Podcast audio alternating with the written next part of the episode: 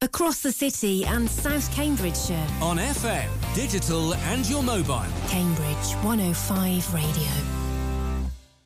I'm going to read you the menu. It's fantastic. So we get better flavour because of the fen soil. I've drunk more beer since I came here and bought my two barrels than I've ever done in my life before, I think. I shouldn't have said almonds, they don't make it from almonds. So you've got this big sticky mess when you start off. Pizza pots pints. My wife's cakes are excelling at hot cakes. Brilliant, thank you. The time is right for this sort of thing. Food is everything. Cambridge is right for this sort of thing. What's it like? Delicious. Good afternoon. Welcome to Flavour, bringing you food and drink news and stories for Cambridge and the surrounding areas, with Matt Bentman, Alan Alder, and Sue Bailey. Alex Rushmer of Vanderlyle explains how he got interested in cooking and which cookbooks have influenced him the most. Who put the forage in the foraging chef? Steve Thompson will reveal all. Did you know that there is a service that can pick up what you want from Cambridge Market and deliver to your door for free? More on that later. A West London Indian cookery school, run by a woman from Isleham, has adapted to online cooking, standing digitally by your side, suggesting adjustments as you cook. We also speak to a new coffee vendor in Grantchester, run by an ex rugby coach, and there'll be plenty of local news scattered liberally throughout the programme. And we kick off with some good news. Not only has the sun come out, we heard when life might return to something approaching normal, and Vanderlyle announced the return of its takeaway meals. So, quite a week. Vanderlyle's meals start next week, though they've sold out already. The next bookings open on Wednesday, the 3rd of March at 10am. It is such a success. A couple of weeks ago, I asked Vanderlyle's Alex Rushmer, a graduate in political science from Cambridge University, how he got involved with cooking, how it all began. I've been cooking for as long as I can remember, really, and I grew up in a in a household where, where both my parents cooked and my grandparents were, were great cooks as well. Um, and meal times were always very, very important. It was, you know, we ate as a family most nights, and um, by the time I could reach the countertop, I was in the kitchen helping out mum and dad. I have very, very fond memories of of uh, mum's lettuce spinner, the salad spinner. Uh, it was always a, a, competition to see who could get them as dry as possible. Uh, and then uh, university, you know, school university. I didn't do an awful lot of cooking, um, but it was only really when I uh, when I left university, I moved to London um, and lived lived in a house share for the first time that I, that I really, really started cooking and cooking for myself and being a bit more experimental, I suppose. And I ended up getting a job not in not in politics, but in a um, in a small cookware shop in West London. And so I was surrounded by like-minded people, and I was able to read cookbooks in the morning and go out at lunch and pick up ingredients for, for recipes that I'd that I'd seen and, and read about. And then I'd go home and spend the evenings spend the evenings cooking and then did even more cooking when I moved back to back to Cambridge with uh, with Charlotte, my girlfriend, who's now now my wife, and uh, we cooked we cooked a lot. We cooked a lot together, and then MasterChef just sort of sort of happened. I didn't think much of it. I, I never really thought that I'd I'd get on. I didn't even think I'd get on the show, let alone get as far as the, as far as the final. And that was just sort of a bit of a whirlwind, and it, it picked me up and threw me about and and knocked me sideways. And then I had to decide what I wanted to do because at the time I was writing, I was writing quite a lot about food as well as as well as cooking. And this was around, so I was a contestant in 2009 and it aired in 2010. Uh, so the economy was a little bit shaky as well, and I thought, well, maybe it's a maybe it's a good time to dip my toe in the water and see what happens. And um, I spent about I spent about a year looking for the right property, and then found the hole in the wall, which was listed on a on um, a, a commercial estate agent's website. But I got in touch directly with the with the landlord. He was he was looking for someone to, to, to take it on. The, the the cost of entry wasn't too wasn't too enormous, so we sort of gave the place a lick of lick of paint, bought a few new plates, and um, and then really just learned on the job. That was that was it. The, sort of the pressure of it was was was enough. And I noticed on my um, I had an Instagram memory pop up uh, earlier today, and uh, and it's and, and, four years ago, the Sunday Times released their list of top hundred restaurants in the UK, uh, of which the Hole in the Wall was one, which was. Um, just before I, I decided to close. So it was a really lovely, really lovely memory. I can't believe it's been four years and, uh, and everything that we've we've been through since. But when you were sort of cooking in the evenings at home uh, from cookbooks, I mean, you obviously reached a, a, very high standard. What sort of cookbooks particularly helped, do you think, or inspired you?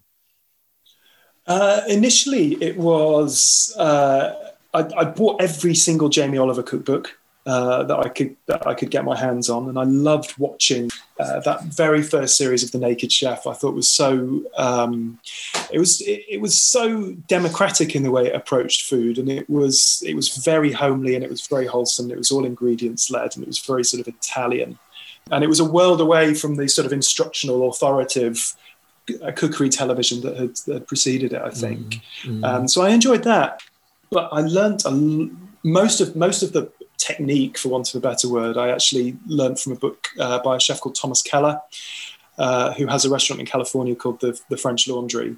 And his French Laundry cookbook was was my was my Bible for, for, for a very very long time, and uh, I must have read it cover to cover seven or eight times. And and and within the it's such a clever book because within the recipes it discusses everything that you could possibly want from from a from a French classical uh, cookery tuition from emulsified sauces like mayonnaise and hollandaise right through to, to braising slow cooking cuts of beef like beef cheek and shin to terrines and force meat and uh, all the way through to pastry. So it's a it's an it's an incredible work. And during lockdown, I've started reading the follow up, which came out at the back end of last year, which which has been sort of uh, I think it's twelve years or so between the two books. Um, to see the um, to see the way cooking has changed over that over that period of time has been has been amazing. And as a as a sort of document to the way the direction that food is going, it's incredible because so much of it,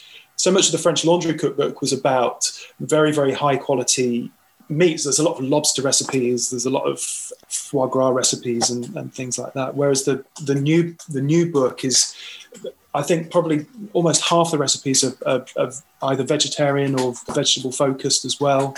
So it's really, really wonderful to see that that shift in the in, in the trend, particularly at, at the very high end, and and the hope that what we're doing is uh, is as progressive and forward thinking as what um, as what hap- is happening over in, in California. Yes. Well, we look forward to your cookbook, Alex. I suppose that's something that I, that I, could have been working on in in the last month or so. well, I think you should. One day soon. One day soon, definitely. That was Alex Rushmer of Vanderlyle, and the American chef Thomas Keller, whose books were such a help, are still available. But possibly better still, you can attend his online classes. They're on a website called Masterclass, and he has three classes, each one consisting of around 20 lessons of about 15 minutes each. Uh, you can go onto the website and sample one, and I've done that, and they're good, very good. Also on Masterclass are classes by Yotam Ottolenghi on Middle Eastern food, Alice Waters on home cooking, Apollonia Poilâne on bread making, Aaron Franklin on Texas barbecuing, and lots of other chefs. Uh, and there are lots of other subjects too, not just food. You can pay by class, or for about £200, you can have access to all the classes in all the subjects for a whole year. Each has a PDF manual too a great way to spend the rest of lockdown. Okay, well, the crocuses are opening up in King's College Chapel, and the daffodils are getting ready to flower on West Road. Good food for the hungry bees who are waking up after winter. And here's news of what food is available to us if you go out in the city today. Frank Parnan is a good friend of Flavour. He used to run Le Gros Frank on Hills Road and currently La Maison du Steak, also on Hills Road, uh, and that opened in 2013. In recent years, he started a street food van called Pull Me Sherry, and you can find that parked up outside the King Bill pub in Church Street, Histon today, that's Saturday, from 5 till 8 pm. Frank's Van specialises in pulled pork and other meats served with amour from an old vintage Renault Estafette. And on a side note, La Maison du Steak also do deliveries. They have done for the last couple of years, but it's always worth mentioning it in case you fancy ordering something from a steakhouse today. Just check out their menu online at lesmaisonsdusteak.co.uk for details. If you collect the food yourself rather than opt for delivery, you can get 15% off for your troubles. Gorilla Kitchen offer Asian steamed bao from their food truck, and you can find them today, Saturday, outside the Sainsbury's in Trumpington from 5 till 8 pm. Now, what is steamed bao? Well, it's like a dumpling inside a steamed sweet white dough that has the consistency of a cloud. And the dumpling can be many things. It can be pork belly, fish, beef, pickled vegetables, glazed mushrooms, so many things. And they also offer home bao kits to your door. We've covered this before on the program, but again, it's always worth a mention. Online orders only if you want home delivery. Just go to order.gorillakitchen.co.uk.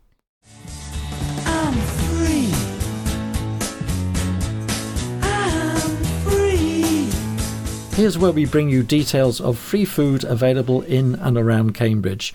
The information about what's available and where to get it comes from the Olio app, and that's free to download. However, lockdown has forced us to pre record this edition, so we can't bring you up to the minute information. What we can do is give you some examples of what's been recently available on Olio this week, and that includes, deep breath, kettle chips, Doritos, honey with honeycomb inside, a box full of loose fruit and veg, a bag of lemons, three packs of free range egg mayonnaise sandwiches from Pret a Manger, as well as pastries, wraps, and baguettes, also all from Pret, pita breads, kefir grains, Chinese donuts, Twining salted caramel green tea, a box of Viennese whirls, a box of Bakewell slices, three boxes of mini Battenbergs. All of this was free, and the Olio app will tell you where to collect them and when. And this is going on all the time, so it's always worth checking to see what you can get for a song in the city. And another free app called Too Good To Go has unsold food from restaurants and shops, often at less than half price. And rather specifying each leftover item, the surplus food is simply packaged as a magic bag, ready for you to take home instead of being binned at the end of the day's trading. Recently, magic bags have been available from the Eclipse Bakery in Mill Road, the Cambridge Oven in Hills Road, and Tradizione at the station.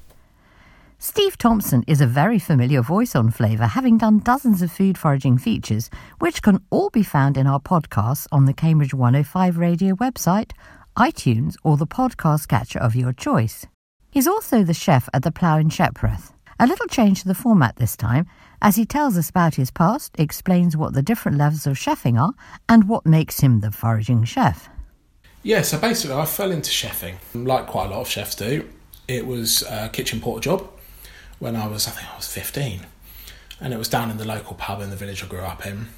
And me and my friend went down there. We decided we needed some money, so we went down there and started washing up. And short staffed, one of us got dragged around to go cook. That was me. Ended up being something that I just absolutely fell in love with. Looking back at it, it was an absolutely terrible kitchen. All ping ding and awful stuff. But it got me into the idea of it. I wasn't there for, I think I, mean, I worked there for quite a while, but it was when I was still young and doing my GCSEs. And then as soon as I left school, I then started going into higher higher up kitchens and just got a complete and utter obsession with it. So, is this all in the sort of Cambridgeshire area? Yeah, I spent a bit of time, a brief bit of time up in Lancashire, a bit of time around the Ely sort of area as well, but yeah, mainly Cambridgeshire. And is that working your way up? Because I always find it interesting the sort of sous chef, commis chef. Can you explain how one does the sort of different levels and what you did and where you did the different levels? You start off at the bottom. I mean, there's always a rush at the moment, I find, with a lot of younger chefs to try and get higher up and up to the top. And I suppose there must have been a degree of it for me because I was quite a young head chef. I was what sort of 25 when I first became head chef. I worked up, I think I got promoted to demi chef. I then went off to Lancashire as a demi chef de partie. I then came back and was chef de partie then, worked my way up, and then I was up to a sous. I, I was lucky when I was about 19, I met a really good chef. And he took me under his wing, and I worked for him for about six years. When I stopped working for him, I took over, and that was when I became head chef. So I've been his sous chef for a while, and then when he left, I took over, and that was probably when I was about 25. Can you just explain what the different levels of chefing are? Because not everyone understands what the different roles are within the kitchen, although there's an awful lot of television programmes on now that Yeah. probably tell more. So, in your standard sort of kitchen, you start off with your apprenticeship level, which is really when you're learning. Once you finish your apprenticeship, you go into sort of commis chef level. So, commis chef is the bottom one, really. And what does a commie do? It's it's a, really it's a lot of like basic prep. So Veg it's honing your skills. Yeah, it's honing your skills. You'll be peeling potatoes, things like that. So the next step up, full step up, is to chef de partie. We, we'll step down a micro step in a minute, but it's easier to explain this top one first. Um, chef de partie means you run a section in the kitchen. So you would split your kitchen crudely say into four sections. So you'd have sauce, which is your meat, fish sauces, garnish, which is all the garnish to the dishes. So it tends to be your vegetables and things like that. Larder, which tends to be your starters, your salads, and desserts or pastry, which is self-explanatory. You'll do all the desserts, and you may well do some pastry prep for things like, say, canapes or something like that, or if there was pastry work on other sections. And a chef de partie will run one of those. So a chef de partie will be expected to know all of those sections in the kitchen, so be able to be put on any one and be confident on it. Ah, so it's not as if you're a specialist chef de partie in one particular area. You, move around. That's what you aim for. You aim to be able to move around. Now, I've always been able to do all sections, and I always want my chefs to be able to do all sections. People do tend to get stuck in one and do like their favourites, and as with a lot of places, if you're good at something, people tend to leave you there. But yeah, I would want a chef to be good on all sections, so not just pastry. Pastry chefs be able to cook meat, and meat chefs be able to cook pastry, basically, and things like that. In between that is a demi chef de partie. They're a step above a commie, but not quite ready to run the section. So they should be able to run the section on the chef de partie's day off, say, and be able to back them up with the help of a commie chef. They're not going to be standing there, kind of just prepping vegetables. They're gonna, they're kind of the step in between the two. Learning the sauces and so on. Yeah, exactly. Above that, you've got then senior positions as well, senior chef de parties, junior sous, but really the next step up is a sous chef. And they should be running the kitchen when the head chef's not there. They should be running the kitchen anyway, in essence. The head chef runs it, but he has a lot of other things to think about. The sous chef should be making sure everything is acted out how the head chef wants it. Who is the one who has responsibility at the pass before the dish goes to the table?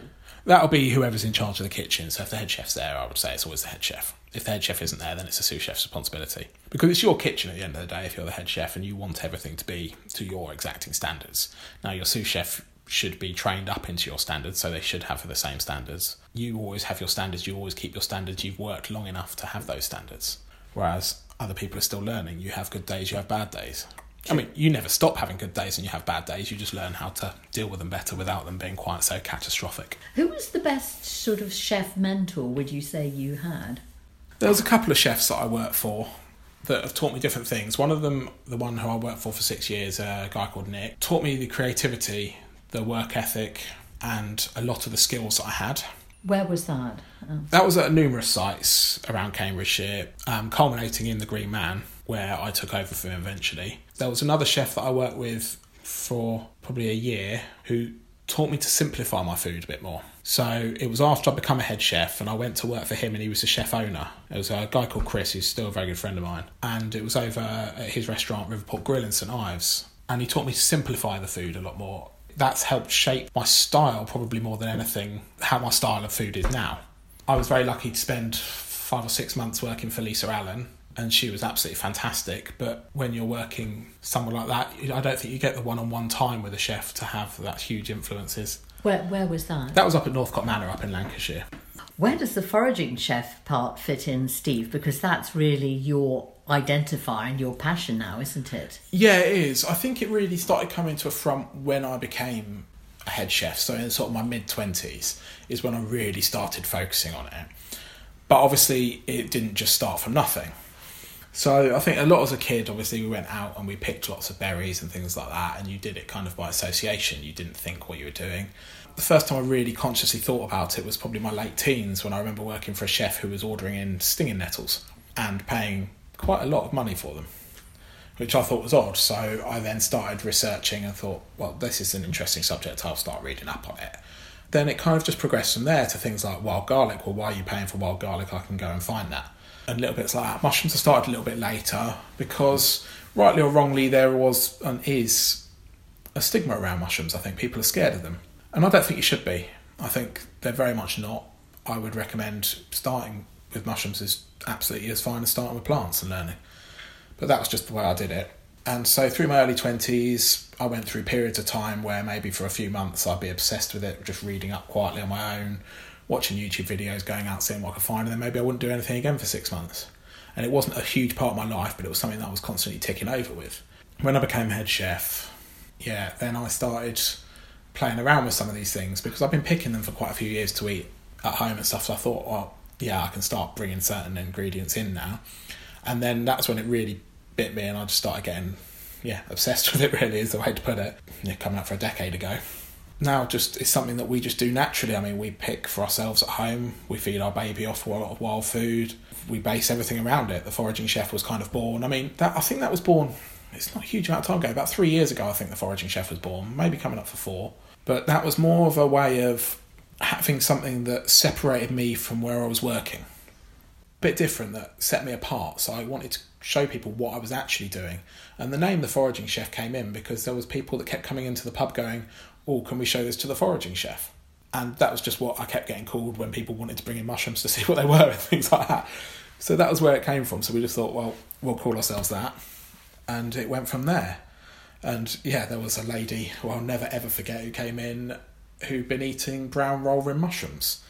And she'd Sorry, been eating what them for years. The brown roll rim is a, um, it's a Paxillus species, and they are known as deadly poisonous. And they're an accumulative mushroom, so you don't necessarily they don't poison you straight away. But I think it's something to do with turning your blood red blood cells against yourself against the body. So eventually you eat one, and that's it. It will shut down your kidneys. There's something to do with that, and I can't remember off the top of my head today.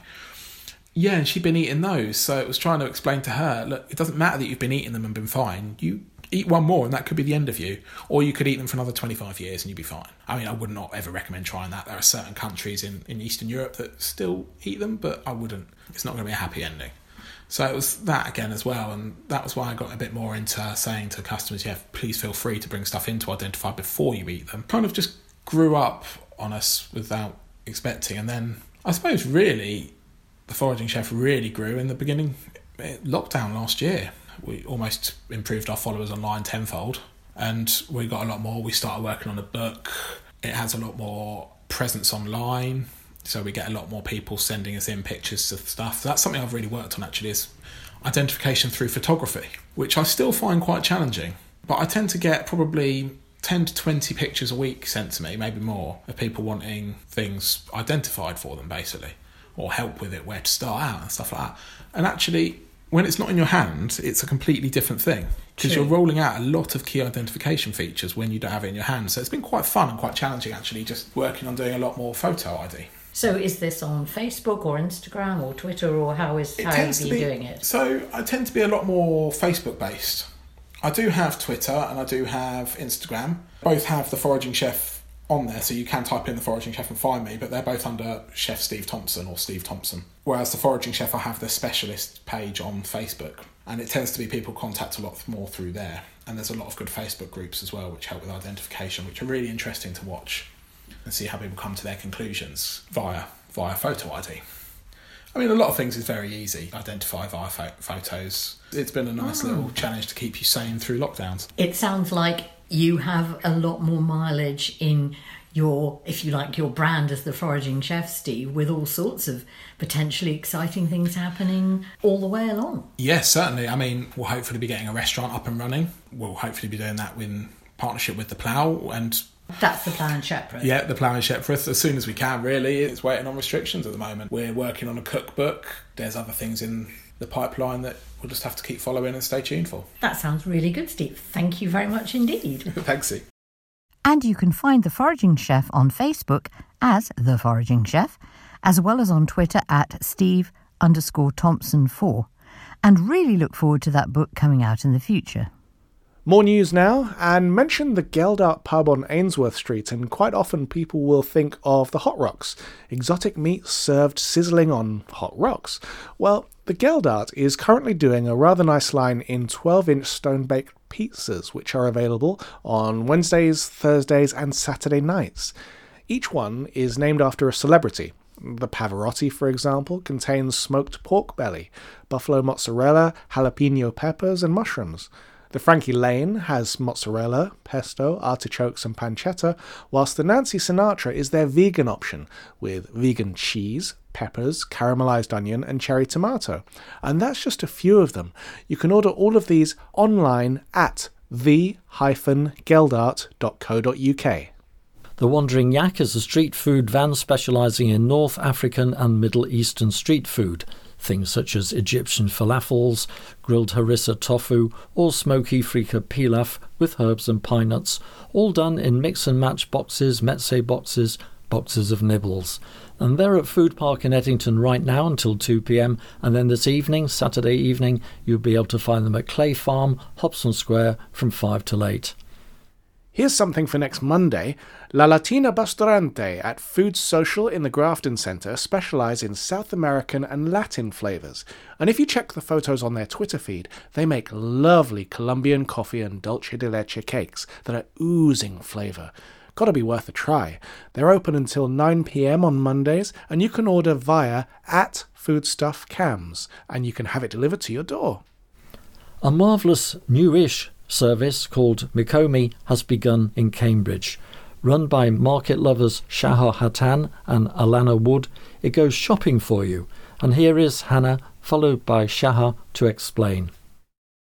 We've partnered with Zedify, which is an eco-friendly delivery company in Cambridge. So they use uh, their eco-friendly human-powered trikes, um, and we essentially send like a Mecommi shopper down to the market, and it will collect your order for you, get everything, whether it's from um, D&M's Fruit and Veg, Roberto's Deli, uh, then they head to Bagel Box to get bagels, and then you want smoked salmon to fill it, so they pop to the, the fishmongers, bring that order together, and then it's then they take that order on their trikes and we'll bring it to your door.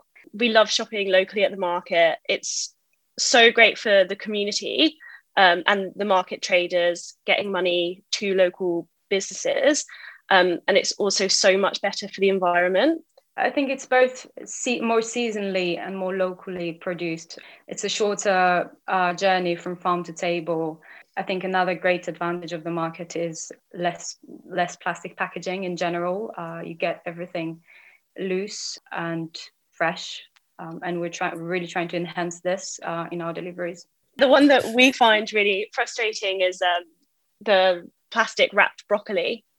It just doesn't need it, but that's you know what every that's what the supermarkets are doing and it's because it's convenient for them but it doesn't put the environment first. And this is one of our real like main motivations behind Mecommi is being able to create a solution that's as convenient as you know your local supermarket but doesn't compromise the environment and actually supports the local community around it. And you know, we're really excited to have been able to bring that to Cambridge. How do people order then? So they go on the website, which is mecommi.com.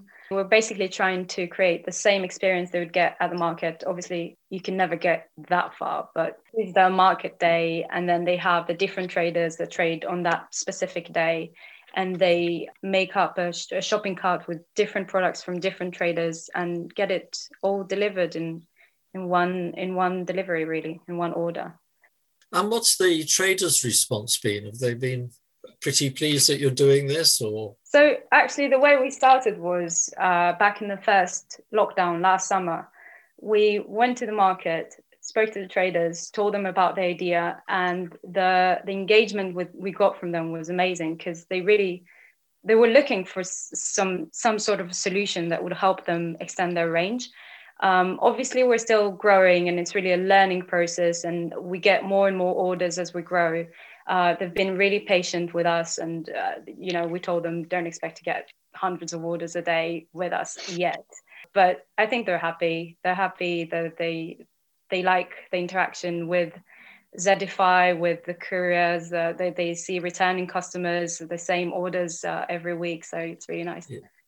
And you don't charge the traders, do you? So how, say, Zedify and yourselves, how, how are you paid? So um, we really started Mecommi as a passion project and saw the huge impact of COVID on the market Um, so we decided to make Mecommi free for the traders um, completely for the entirety of the lockdown. We're really just happy to be part of the community at this point, and we were able to sort of partner with Cambridge Council in, in order to do that when the market was closed back in was it Dece- December or Yeah, early January? December, yeah. We were just really sort of delighted that we were able to keep the market traders trading whilst that they didn't actually have a physical place to go. So it's a run with love at the minute. And some of the market traders have a huge amount of different produce, don't they? I mean, you mentioned G and M's, who are the fruit and veg place, Mhm. but Roberto, uh, his deli has an extraordinary number of items. yes, we've um, had a really good time uh, going through all of the different products that Cambridge Market offers. It's been really amazing that we were able to create the supermarket from all of the different components of the, the market. And uh, one of the things that has been really enjoyable for us is actually being able to look at recipes with the bringing together different products from different markets and sort of sharing those on our social platforms and to our um, newsletters as well. And it's it's been really great. It's been like a culinary experience and almost like a challenge to try and incorporate as many of the different market stores into the recipes that we're cre- we're creating. So, how do people make contact with you and put orders in and look at recipes and things like that? How do, how do, how's that done? So uh, we have our social media page where we um, share our content and we try to make it like really rich in terms of content and you know bring the, the different stories from different traders and different recipes and bring everyone together and the way they shop is they just go online they buy stuff and actually they, they communicate with us on emails as well. We get great feedback from them like the some some of our returning customers just just say we, we love your service keep on going. And it's really what what keeps us going. Yeah, so we're on Facebook, Instagram, and if you're on our website, you can sign up to our newsletter where you'll hear from us once a month with our favorite things that we're currently eating, essentially. Uh, it's sort of the best job in the world. And the website's mecommi.com, isn't it?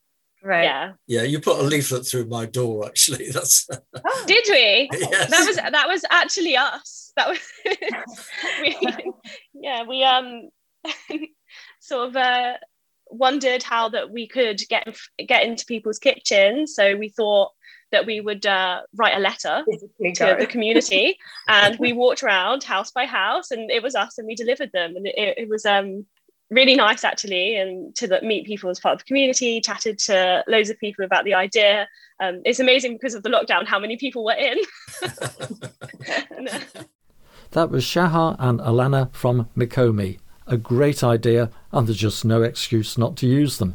Their website is Mecommi, which is spelled M E C O M M I dot com. We're just heading into a break now, but we'll be back for some online cookery and roasted coffee. Cambridge 105 Radio. Join me, Neil Jones, every Tuesday here on Cambridge 105 Radio for the very best from the world of rock. Every week we'll bring you big name interviews, all the latest from the local scene here in Cambridge, and the very best rock songs around. It's two hours of rock every single Tuesday from 9 o'clock with me, Neil Jones, right here across the city in South Cambridgeshire on Cambridge 105 Radio. Need dropping off at work? Missed the bus and must make that urgent appointment? Need picking up after a night out with your mates? Panther Taxis is your Cambridge based taxi firm with over 700 drivers, offering great rates and local knowledge, ensuring you make it quickly and safely to your destination. We don't inflate our prices at peak times, and all our drivers accept payments by cash or card. Book your taxi the easy way. Download our free Panther Taxis app through your App Store and start booking your taxis on the go. Call Cambridge 715 715 or see panthertaxis.co.uk. Panther Taxis, your local, quick, reliable, and friendly taxi company in the city. CKLG Accountants are a friendly team of accountants and tax advisors with big firm expertise. I'm Sarah, one of CKLG's friendly tax advisors. Creating and preserving wealth is an aspiration for many of our clients. In our complex world of changing legislation and family circumstances, we listen and provide you and your family with bespoke tax advice tailored to your needs. To find out more, call us on Cambridge 810 100 to arrange an initial chat with one of our specialists or visit our website cklg.co.uk. CKLG Accountants, your partner in business, your partner in life. Cambridge 105 Radio. Welcome back to Flavour on Cambridge 105 Radio. Now, just as cafes and restaurants have had to adapt during COVID, so have other food businesses.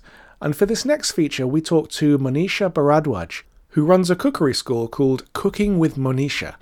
Unable to run her classes face to face, she's taken them online. Here's Monisha to tell us more. Well, firstly, hello and thank you for having me on the program. My professional background is that I trained as a chef in India many, many years ago, and I trained both in Indian cooking as well as in French cooking. I've never ever cooked French professionally, but Indian cooking, yes, I started a long time ago, first working in restaurants and then started writing books. And I've written now 16. I'm currently working on my next one, which will be published in the autumn of 2021. And for about 15 years now, I've run my cooking school, which is Cooking with Monisha. It's a physical, in-person cooking school based in West London. But also, uh, because of the pandemic, we had to change. And from May 2020, we also went online. And that was a whole new experience. But professionally, I think it challenged me, but also taught me a lot. So things have moved on due to the pandemic, but also I'm drawing from past experience. How do you run an online cooking school? Because it is quite a challenge. I know some people are doing it, but obviously you are well established in your own techniques and styles of doing things. But what what makes yours a bit different? So in May last year, we had to move online. Actually, it was a little surprising for me because for quite a few years, people have asked me for Skype classes and online classes because we've got clients from all around the world. And I always said, I don't think that'll work because food is so sensory and it seems like I'll take the best part out of it if I do online teaching. But, of course, in 2020, that was the way to go. So we did quite a few trial classes to see what technique and what method would work for my recipes the best. And I found that I'd like to be seen as someone who's standing in your kitchen with you as you cook. So rather than me cooking in my kitchen and you following, it's the other way around and you're cooking and I'm following you. So I personalize my online classes exactly like I would my in-person classes and I can tell you exactly when to turn the heat down or when to add a certain spice or when something is ready. And I think that's what set our classes apart that although we've moved online, they're still very personalized. That's really rather clever. So you're almost like you're standing at somebody's shoulder saying, Oh, this is when you should be adding this particular spice, or this is how long you should cook this for.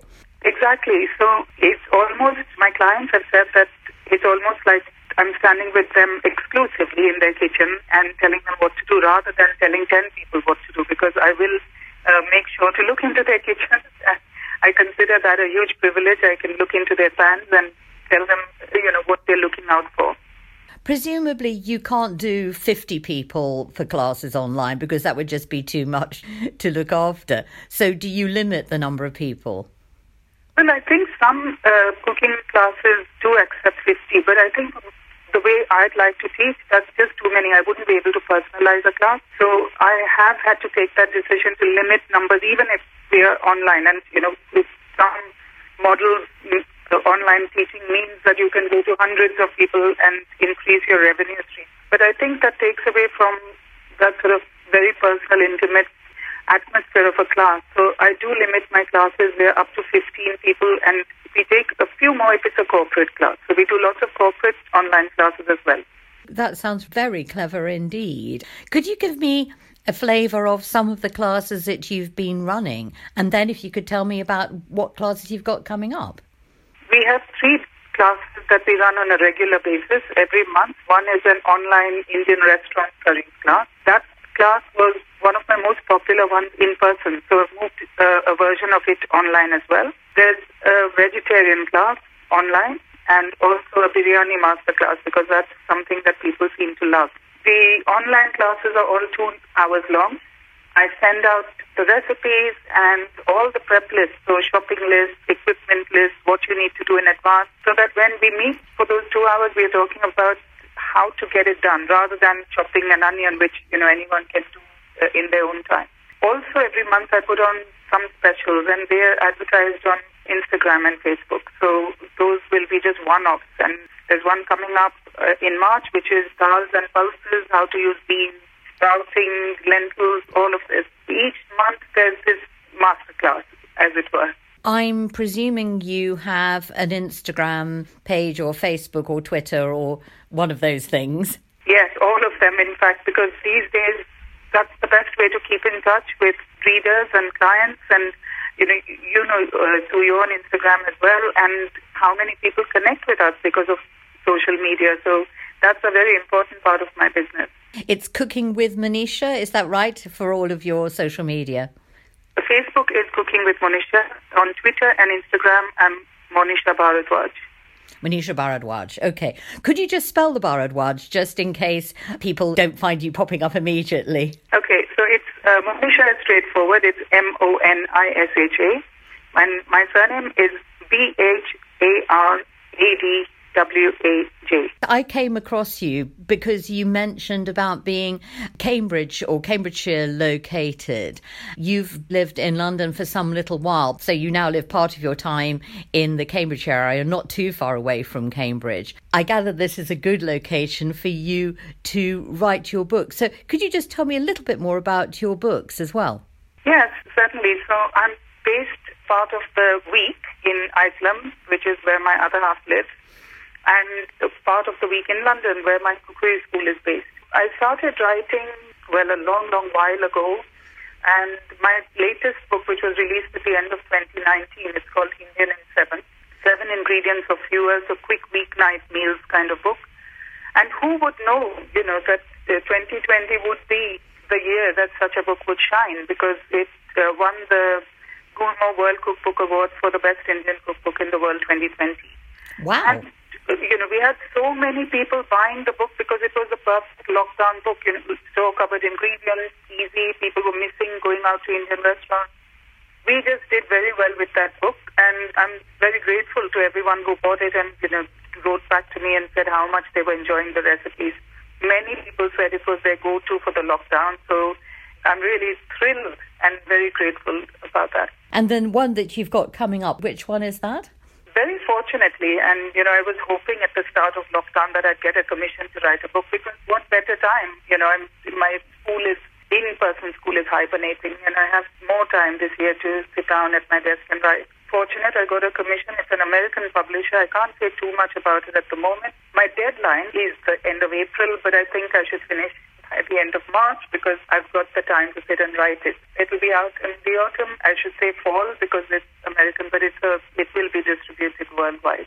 I shall look forward to having a chance to read it and I shall hunt out your other books. That sounds lovely. I hope that anyone who's interested in having a go at doing these recipes online with Manisha will check her out. Say that um, for anyone wishing to buy a present for Mother's Day, which is coming up on the 14th of March, We've got several online classes for that weekend, and you can have a look more about details on my website, which is cookingwithmonisha.com, and booking can be done through the website as well.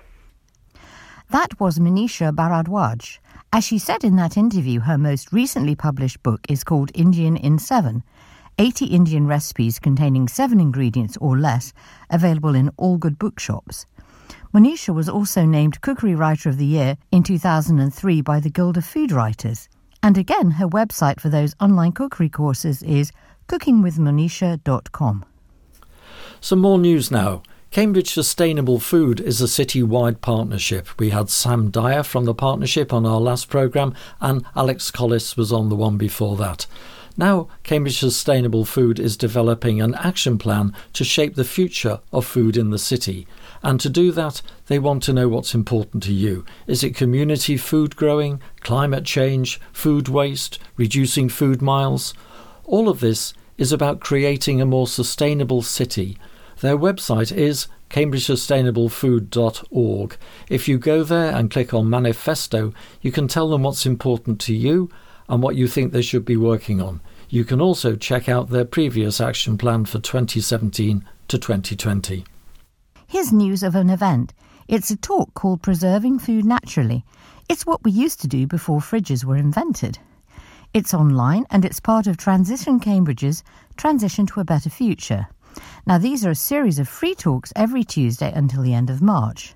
You need to sign up to get a link to these talks, and you can do that by going to transitioncambridge.org and clicking on News and Events. Preserving Food Naturally is a talk given by Meg Clark and Jackie Sutton Adams, and that's on Tuesday the 9th of March at 7:30 p.m. Puddini Caterers were on the program a few episodes ago, and you can find them in our podcasts on iTunes or whatever podcast app you use. And they've issued their next supper club menu. Now, this is because they've gone monthly with their supper clubs. This next one includes blonde ragu with pork, veal, and sage, cooked slowly for hours with white wine and pancetta, and finished with cream, sage, nutmeg, lemon zest, and plenty of freshly grated parmesan. Alex of Puddini is a pro chef who's worked with River Cafe and Richard Stokes from the Three Horseshoes in Madingley. So, they're taking orders now for delivery on Friday the 5th of March, and alternatively, they have a dine at home option provided with heating instructions for Saturday the 6th of March. Delivery is free if you live within seven miles of Willingham, where they're based, and all food is delivered in heat bags to retain the heat. So, if you fancy some of their eloquent fine dining, just check out the menu on their website, puddini.co.uk. I'll spell that for you P U D D I N I, puddini.co.uk. Mother's Day is a fortnight away on Sunday, the 14th of March, and Culinaris, the delicatessen on Mill Road, has brought in some special panettones to mark the occasion, with flavours like chocolate, salted caramel, marron glacé, peach, eggnog cream, and plenty more. All are available online for collection in store or home delivery. If you want to have a look yourself, their website is culinaris.co.uk. On a separate point, Culinaris are celebrating their five year anniversary. It was February 2016, it feels like yesterday. Rob Conquest is the owner of the Java Coffee Club. If you've passed through Grantchester recently, you may have seen his rather nifty coffee setup outside the Cambridge Gin Distillery. He got the idea several years ago, but it was being made redundant during the first day of lockdown as community coach for Cambridge Rugby that prompted him to start his coffee business. I always wanted to have a mobile van to serve coffee.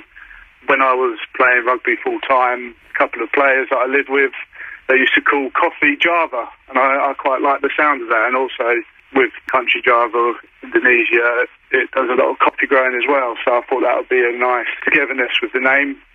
For the uh, second lockdown, we were down by the gate of Grantchester Meadows. We made a good relationship with the gin distillery. They kindly asked us if we'd like to move up onto their forecourt, which obviously brings us more customers with the road. We accepted their offer. We do teas, coffees, hot chocolate, cold drinks, and we do a range of homemade cakes as well.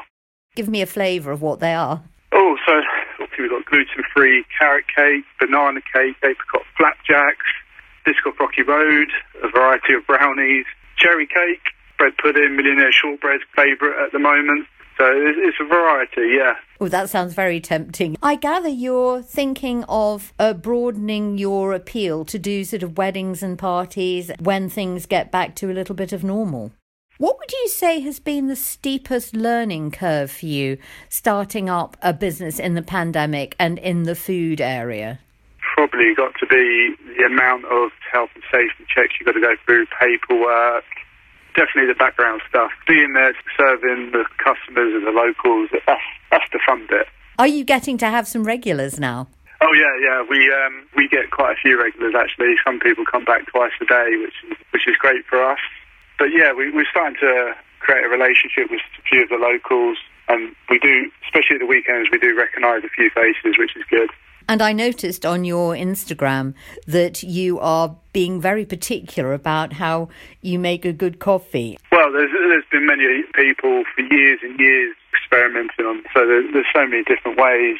But my latest post, I've been talking about the grind. If, if your grind is too coarse, then the water will flush straight through the puck and then end up making your coffee is quite sour. If you grind it too fine, your coffee may come out a bit bitter. So it's just getting the balance correct with your grinder, your different settings, how much water you'll push it through that puck. When obviously when I started out, I'd uh, I'd spend hours outside trying coffee, trying to get my grind and my my details right.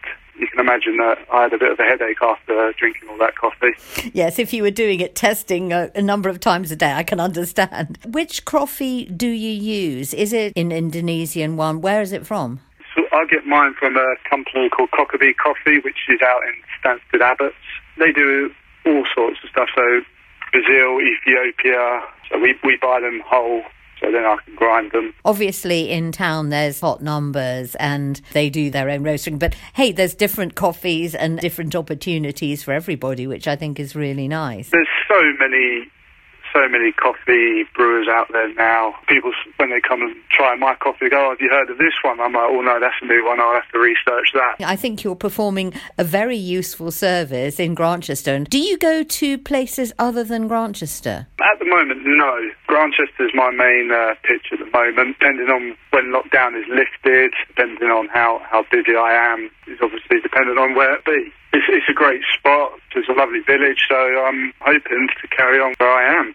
I will definitely be popping by. I wish you all success with your coffee venture, and it's a, a very noticeable van, which is rather nice. I have my roof on it during the winter, but now the sun's coming out, taking the roof off, and I can expand and open the doors, which gives me a bit more space to serve. And obviously, with the rules, keep social distancing between my customers and keeping them safe as well. You also have Instagram and Twitter, don't you? I think people can follow you on that. So if you do start going on the move, could you just tell me what they are? I mainly run on Instagram and Facebook, and I've also got Twitter, the uh, at the Java Coffee Club. I try to post stuff where I am. Obviously, I'm quite stationary at the moment. Nothing really changes there, but as I am on the move, you can you can find me there. That was Rob Conquest talking about his business, the Java Coffee Club.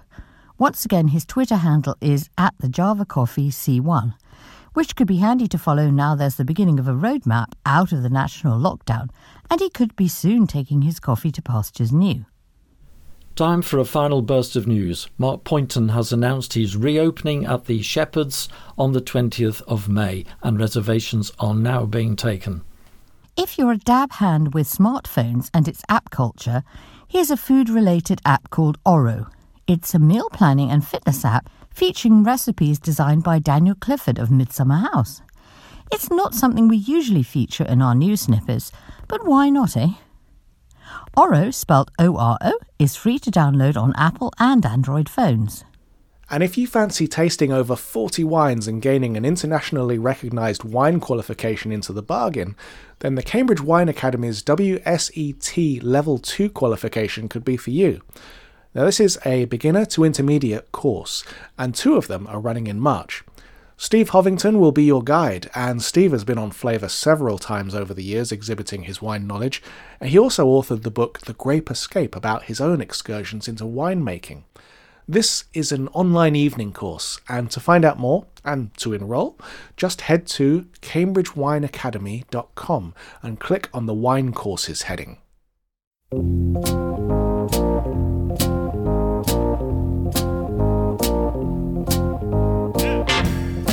There's the sound of Booker T and the MGs playing Green Onions, indicating the start of our jobs section.